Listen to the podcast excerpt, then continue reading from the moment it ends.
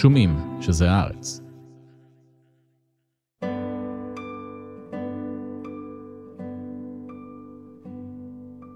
שוליית הקוסמת, מאת תמר הוכשטטר. פרק 13 איש הנהרות ביום הרביעי נפתח הוואדי באחת. השמיים נגלו מעליהם כחולים ופתוחים, והנחל הפך לנהר רחב שעוצמת הזרם בו השתנתה חליפות. מראה הנהר החשוף העציב את נוח, כאילו הנחל התבגר פתאום לפני שהספיקו לשחק עוד משחק אחרון של ילדים. תגובתה של זן הייתה הפוכה. הנוף הפתוח והאגדות המתרחקות זו מזו עוררו בה התרגשות. גם היא חשה שעל הגדה הרחבה הם חשופים יותר, אבל אותו צד באישיותה שהשתוקק להופעה ולקהל, כמו הריח הזדמנות בשינוי תוואי הנוף. היא פצחה בשיר חדש, והוא נסק לסלסולים כה צווחניים, עד שנוח בתנועה לא מורגשת, עד כמה שאפשר, מולל שתי חתיכות בצק מן הלחמניה הקשה שבכיסו, ודחף לאוזניו. אחר הצהריים הגיעו לפיצול. עיקרו של הנהר המשיך בנתיב לכיוון מזרח, בעוד זרוע דקה והססנית שלו פנתה צפונה. אולי נפנה לשם? הציע נוח בחיוך נבוך, והצביע לעבר היובל שנעלם בין העצים. לא הפעם, ענתה הקוסמת. עלינו להגיע לאגם האליפטי. נראה שהדרך הסתדרה שוב לפי הבנתה. נצטרף לאחד מאנשי הנהר. נוח הסתכל סביב, מופתע. הנהר נראה ריק ודומם. נחכה פה קצת, מישהו בטח יגיע. נוח הסכים בחוסר רצון, מדשדש על שפת הנהר הבוצית. הוא הוריד את הקוסמת, השתחרר מהצעיף ובדק את תכולת התיק. אתמול אספו חרובים תחת אחד העצים בדרך. בתחתית התיק נותרו שלושה שחורים ומקומטים. לא שלל משביע במיוחד. ילדים תמיד רעבים, אמרה זן בתגובה להבעת הפנים שלו. אחרי כמה דקות הוסיפה, על גדת האגם האליפטי שוכנת עיר, ודאי נוכל למצוא שם דבר מה לאכול. ההבטחה לא השקיטה את רעבונו. הוא היה מרוגז. הוא החליט לנסות את מזלו בדייג בזמן שחיכו שמישהו יצוץ בעיכול הנהר. הוא הניח שדי בשתי ידיו כדי לתפוס את אחד הדגים הקצרים והשמנמנים ששחו במים הרדודים שבין רגליו. אך הדגיגים התגלו כעצלים רק למראית עין. כשרצו בכך, שחו במהירות רבה, ונוח לא הצליח אפילו לדגדג אותם בקצות אצבעותיו. כשהבחין בסירה הארוכה והדקה המתקדמת לעברם, כבר היה רטוב ועצבני כל כך, ששקל להשליך עליה אבנים. הסירה גלשה במים והשאירה אחריה חץ הולך ומתרחב של גלים. קצותיה היו מורמים והתעכלו כלפי פנים הסירה בסלסול. בחלקה האחורי עמד איש קטן קומה, ולראשו כובע קש רחב תיטורת. בידו האחת החזיק משות ארוך, ידו השנייה הייתה קטועה והגיעה רק עד המרפק. הוא לבש בגד ים ססגוני שחלקו העליון גופייה שחשפה את רוב שערות חזהו, וחלקו התחתון מכנסיים קצרים, וכל כולו פסים בשלל צבעי הקשת. תחת אפו צמח שיח שחור שהיה, ככל הנראה, שפם. המשות שנשען על מעין מזלג עץ גדול, שהיה מקובע בדופן הסירה, היה ארוך מהאיש, ובצידו היבש הגיע עד מעל ראשו. בצידו הרטוב והרחב ריחף המשות בקו המים, נוגע לא נוגע בהם. נוח החליט שזה זמן טוב לצאת מהמים. הוא חיפש בעיניו את זן, והתפלל למצוא אותה בדיוק במקום שעמדה בו קודם, ממיינת חלוקי נחל על החול השחור. שלום עליכם! צעק האיש לעברם. נוח חשש שיבחין בקוסמת, אבל היא, במקום לרוץ ולהסתתר, קפצה על רגליה וצעקה בנפנוף ידיים, שלום, שלום. האיש הכניס את המשות לעומק המים וסובב את הסירה לעברם. נוח סחט את קצות מכנסיו, והבחין בענן מזמזם מעל חרטומה של הסירה. גחון הסירה חרק כשעלה על אבני החוף השחורות. נוח אימץ את עיניו, וזיהה שהענן המזמזם הוא למעשה אוסף של חיפושיות מעופפות, כל אחת מהן קשורה בחוט דקיק אל חרטום הסירה, וכך לא יכלו לעוף ולהיעלם אל כחול השמיים. צהריים טובים, טיילים נכבדים. שלום על מתי, אמר האיש וקד לזן קידה, כאילו הוא לבוש חליפה. נוח חשב שיזהה במבטו פליאה על קומתה הקטנטנה של הקוסמת, אך האיש חייך חיוך אדיב והושיט לה את ידו היחידה. סאלח תקום, איש הנהרות, הציג את עצמו. זן. אמרה הקוסמת והצמידה את כפתה הקטנה לשלו. וזה נוח, הוסיפה כשהיא מצביעה על נוח. שלום גם לך, נעים ההליכות, פנה האיש לנוח. האם אוכל להניח שאתם מחפשים הסעה? בדיוק כך, אמרה הקוסמת. אנחנו מעוניינים להגיע לאגם האליפטי. הידד, אורחים מאוחרים לפסטיבת הדאודים. כן, בדיוק, אמרה זן. פסטימה? נוח לא שמע את המילים האלה מעולם. חן חן, בדיוק לשם מועדות פנינו, נכון חברות? את השאלה האחרונה הפנה לחיפושיות המבריקות שהמשיכו להסתחרר בזמזום. חיפושיות ארגמן, הסביר האיש כשראה את השאלה על פניו של נוח. הן חזאיות הסכנה שלי. אני לעולם לא יוצא לשיט לפני שאני מתייעץ איתן. עם החיפושיות? אני לא מכיר איש נהרות רציני שלא מחזיק לפחות תריסר חיפושיות ארגמן. כידוע לכם, הנהר נוטה להיות הפכפך. נוח לא ידע שום דבר על מזג הנהר, אבל שתק. ומה במחילה מתענכם? שאל האיש. רק אנחנו, ענתה הקוסמת, ותיק קטן. מצוין, כלילים כשפיריות המזרח. ואל מי במחילה עליי לפנות בנושא התשלום? תקבל חמישייה עכשיו, ועוד שתיים כשנגיע, אמרה זן. מוסכם? אף שקומתו הייתה נמוכה למדי, נאלצה למתוח את צווארה כדי לנעוץ בו את עיניה. שפירית נכבדה, חייך סלאח טקו מתחת לשפם. טוב יותר יהיו שלוש חמישיות עכשיו, ושתיים נוספות כשנגיע. אולי לך זה יהיה טוב, כעסה זן, שערה סומר סביבה. איש הנערות שתק. החיוך עדיין מותח את שפמו. זן נשמה נשימה עמוקה וניסתה שוב בקול שקט. נסכם על שתיים עכשיו, שתיים כשנגיע? גברת נעלה, השייט לאגם האליפטי אורך יום וחצי, ועל כך יש להוסיף את רמת הסיכון. אנחנו נמצאים בעונת הצלופחים. אתה חושב שאני טיפשה? אתה חושב שתפחיד אותי בדיבורים על צלופחים? סיננה הקוסמת בין שיניה, אך קולה נשמע אבוד. אין לי כל כוונה להפחיד את נושאיי הנעימים. זה המחיר. והוא נטל סמרטוט והחל לשפשף את צד הסירה. נוח חיכה לראות מה תעשה הקוסמת. כתפיה היו משוחות למעלה והיא נשפה בעצבנות. אולי חיכתה שסלאח טקום ירים את מבטו אליה, אבל הוא רק המשיך לנקות בנחת את סירתו. שיהיה! פלטה בסוף. די התעכבנו. קדימה, לדרך. ולנוח אמרה, העלה אותי לסירה.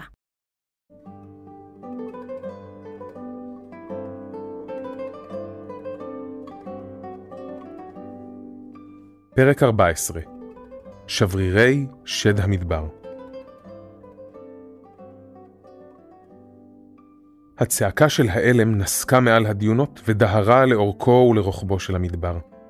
קול כזה לא שמע שברירי מעולם. מי מפריע את מנוחתי? שאל את עצמו. כעננת אבק עצומה יצא מביתו וטס על הדיונות, עד שהגיע אל האלם המתבוסס בחול. מי אתה? טבע שברירי לדעת ועיניו מזרות גיצים.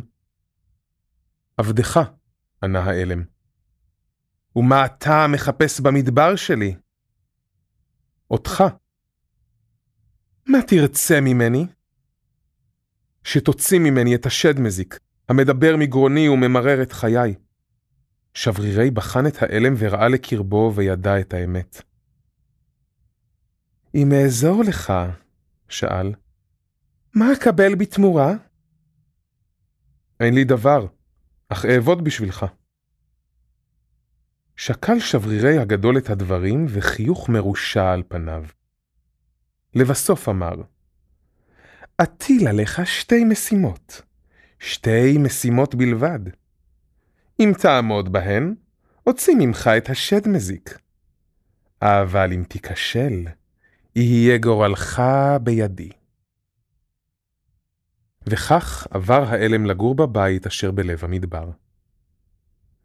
והנה שתי המשימות, אמר שברירי והצביע על האש הגדולה שבערה בלב הבית. שמור על הגרגר בימים, ועל האש בלילות. האלם קיבל על עצמו את המשימות בשתיקה. מדי לילה, כאשר האיר הכוכב הראשון בשמיים, אמר שברירי, אני יוצא לחטוף ולחמוס, לרצוח ולאנוס, למרר ולענות, לייסר ולהונות, ואתה, על משמרת האש, שים לב לגחל הרוכש. אל תנום, אל תרפה, אל תשכח, באש התמיד לא תדעך. והלך. כשזרחה השמש, היה שברירי הנורא חוזר. מפוחם כאילו נצלה בחשכת הלילה. הוא היה פותח בבעיטה את דלת הבית וצועד פנימה, שבע ושיכור.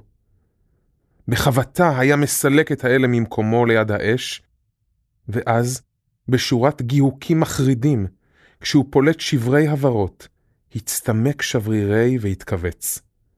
בכל גיהוק איבד מגובהו ומנפחו.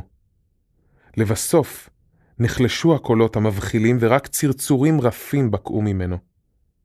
כשהיה קטן ודק דיו, נכנס והתקפל לתוך קליפת גרגר זעירה, שצפה בשקערורית מלאה מים. תוך כדי פיהוק היה מצווה מתוך הגרגר. עוד רגע ואני נוחר. מפליץ ומראייר. מקורבה לכדור, כמו חרק זערור. ואתה? על משמרת המים, אל תזנח, אל תצנח עפעפיים. אל תברח, ואל תישבר. בבת עיניך יהיה הגרגר. ונרדם. בתחילה חשד האלם בשברירי. האם באמת אלה המשימות הקשות שעליו לעמוד בהן? לשמור שהאש לא תכבה ושהגרגיר יישאר במקומו? מה הבעיה? אבל ככל שרבו הימים, המשימות נהפכו לקשות יותר. בימים הלוהטים, לצד הגרגר, השתלט על האלם שעמום נורא. אינסופי כמו חול המדבר. המחשבות חגו בראשו כאוכלי הנבלות, סבלניות וחורשות רעה. חום המדבר ערפל לתודעתו. לעתים חשב שהשתגע. הוא ייחל לשקיעת השמש. כשנעלמה הקרן האחרונה, היה שברירי מתעורר ופורץ מהגרגר.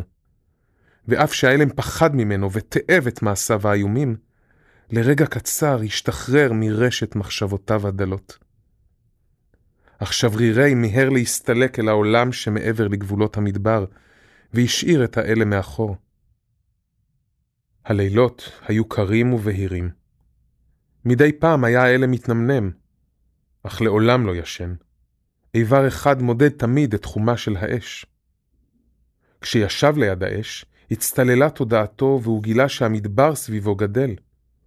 וככל שהתרחקו הקצוות מלב המדבר, חש כאילו גם השד מזיק שבתוכו מתעצם ומותח את חדרי ליבו, עד שהתנשף והתפתל על הקרקע והתפלל אל הבוקר שיבוא.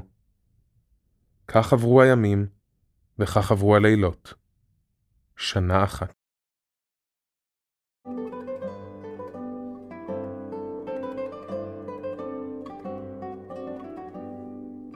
פרק 15, ארוחה בסירה.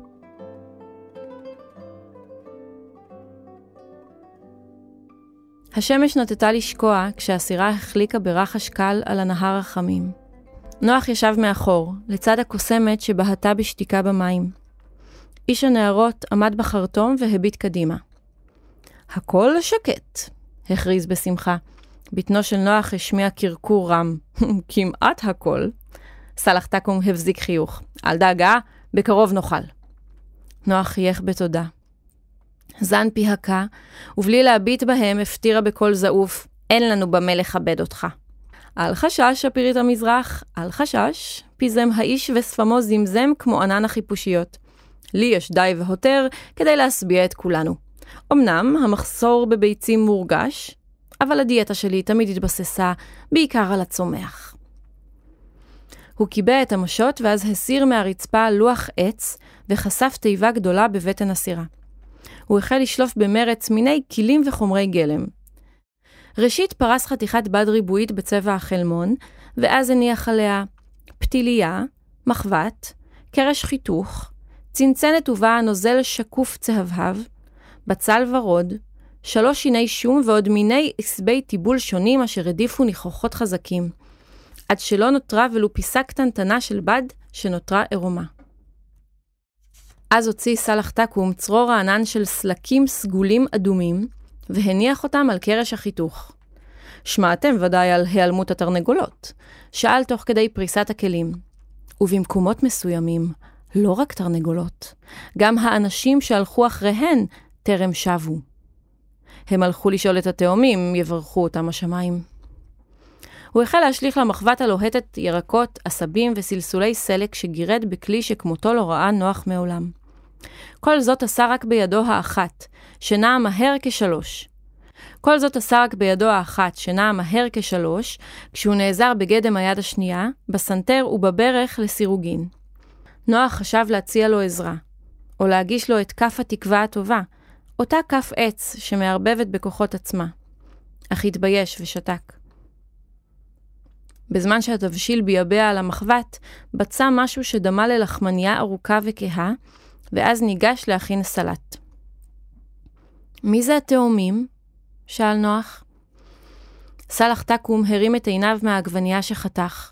שומו שמיים! לא שמעתם על התאומים? מהיכן אתם מגיעים? מפה ומשם, ענתה זן. ומעולם לא שמעתם את הרעד? כמה רגעים לפני זריחת השמש? הרעמים האלה מוקדם בבוקר? שאל נוח. לא רעמים, ידידי, זוהי קריאתם של התאומים, ההרים שמאירים את השמש. שומעים אותם למרחקים, ובעיר עצמה לא רק שומעים. בזכותם מתעוררת השמש וזורחת על כל זה. הוא החווה בתנועה רחבה סביבם. שטויות, אמרה זן. סלח טקו מתבונן בה בתימהון. מה כוונתך? השמש זורחת בלי כל קשר לתאומים או רעידות. פסקה זן ושילבה את ידיה הקטנות על חזה. סלאח טקום הניד את ראשו בפנים רציניים. לולא התאומים העתיקים, היינו נמצאים כולנו בחשיכה תמידית. הוא המשיך לחתוך את העגבנייה בריכוז. הרי לשם כך מתקיים פסטיבת הדאודים שאנו חוגגים, לכבודם. הוא חתך פרי קטן וקוצני וסחט אותו מעל הסלט. נוח שתק. מעולם לא חשב מדוע השמש זורחת, או שוקעת, ומי אחראי לכך, אם בכלל? באמת ההרים רועדים כל יום? שאל. יום ביומו, זה עידן ועידנים. ענה סלאח טקום בכובד ראש, וביניהם עולה אבא שמש, בין הרי התאומים. הוא הצביע לכיוון שאליו שטו ואז הוסיף כלאחר יד. או בין הדדיים, אם אתם מאמינים לשטויות האלה. נו, הנה, הארוחה מוכנה. בחייו הקצרים הכיר נוח מאכלים מעטים בלבד.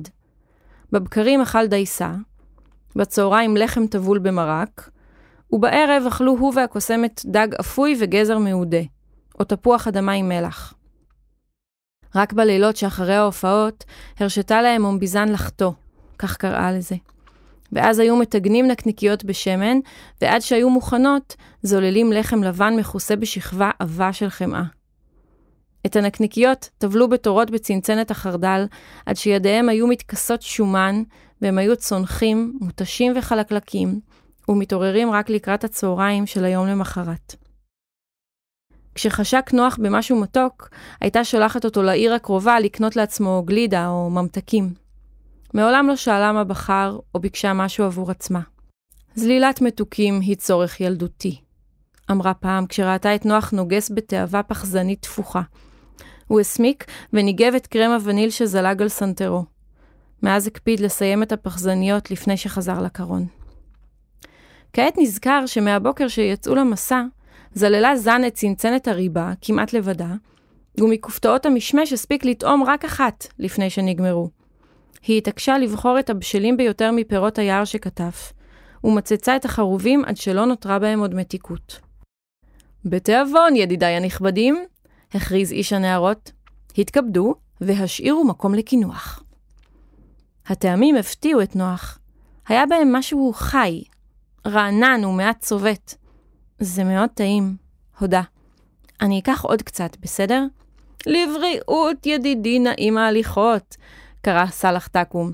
הנהר הוא הרי מעורר תיאבון ידוע, ואתה, אם יורשה לי במחילה, יכול להרשות לעצמך.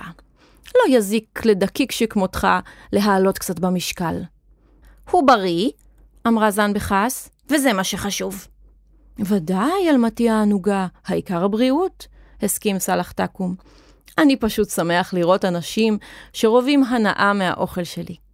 בישול, זאת האהבה הגדולה של חיי. הוא טבל חתיכת לחם קשה במיץ הסלט שנותר בקערה הכתומה. נעים היה לשוט בזרם היציב ולצפות באיש הנהרות מנווט את הסירה במשוטו, פעם משקיע אותו במים ופעם שולף אותו החוצה ונותן לזרם לסחוף אותם הלאה אל עבר האגם. נוח חשב שנפלא ודאי לשוט כך באוויר החמים כל היום, להסתכל על השפיריות עם כנפי הזכוכית שלהן, ולטבול יד או רגל כשנהיה חם מדי בחוץ. לא אמרת משהו על קינוח? שאלה זן אחרי זמן מה. סלח תקום חייך והוציא קופסה קטנה ובתוכה ניירות שקופים מרשרשים. הוא דלה שלושה כדורים חומים כתומים והגיש לכל אחד כדור. זן חטפה את הכדור המתוק במצמוצי הנאה. או, oh, סוף סוף שוקולד. היא חייכה וזללה את הכדור שלה בשלוש נגיסות גדולות. צידי הפה שלה היו מרוחים בממרח חום דביק. לא בדיוק אלמתי, אמר סלח תקום. אמנם זה מבוסס על קקאו, אין לי צורך במתכון. הפטירה הקוסמת בקוצר רוח. היא נעצה מבט בכדור השוקולד של נוח, שעדיין נח בידו. נוח התבונן במבולבל. חשבתי שלזלול מתוקים זה ילדותי, אמר בהיסוס. היא שלחה אליו מבט מרוגז. סוכר עוזר לריכוז, תשאל כל אחד. הנה, כבר עכשיו אני יותר ממוקדת. ובמילים אלה ניטרה לעברו של סאלח תקום וחטפה ממנו את כדור השוקולד, הכניסה אותו בתנועה אחת לפיה. הכדור היה גדול מדי. הקוסמת השתנקה, וטיפות של רוק חום ניצזו מסביב. נוח מיהר אליה, אבל היא סימנה לו ביד תקיפה לא להתקרב. הוא וסאלח תקום בהו בפניה האדומים, כשלעשה את הכדור בריכוז רב, במאמץ עילאי, עד שהצליחה להתגבר עליו. ריר כהה נזל על סנטרה. איש הנהרות הביט בה במבט המום. אולי בגלל זה לא הבחין בחיפושיות, עד שכבר היה מאוחר מדי.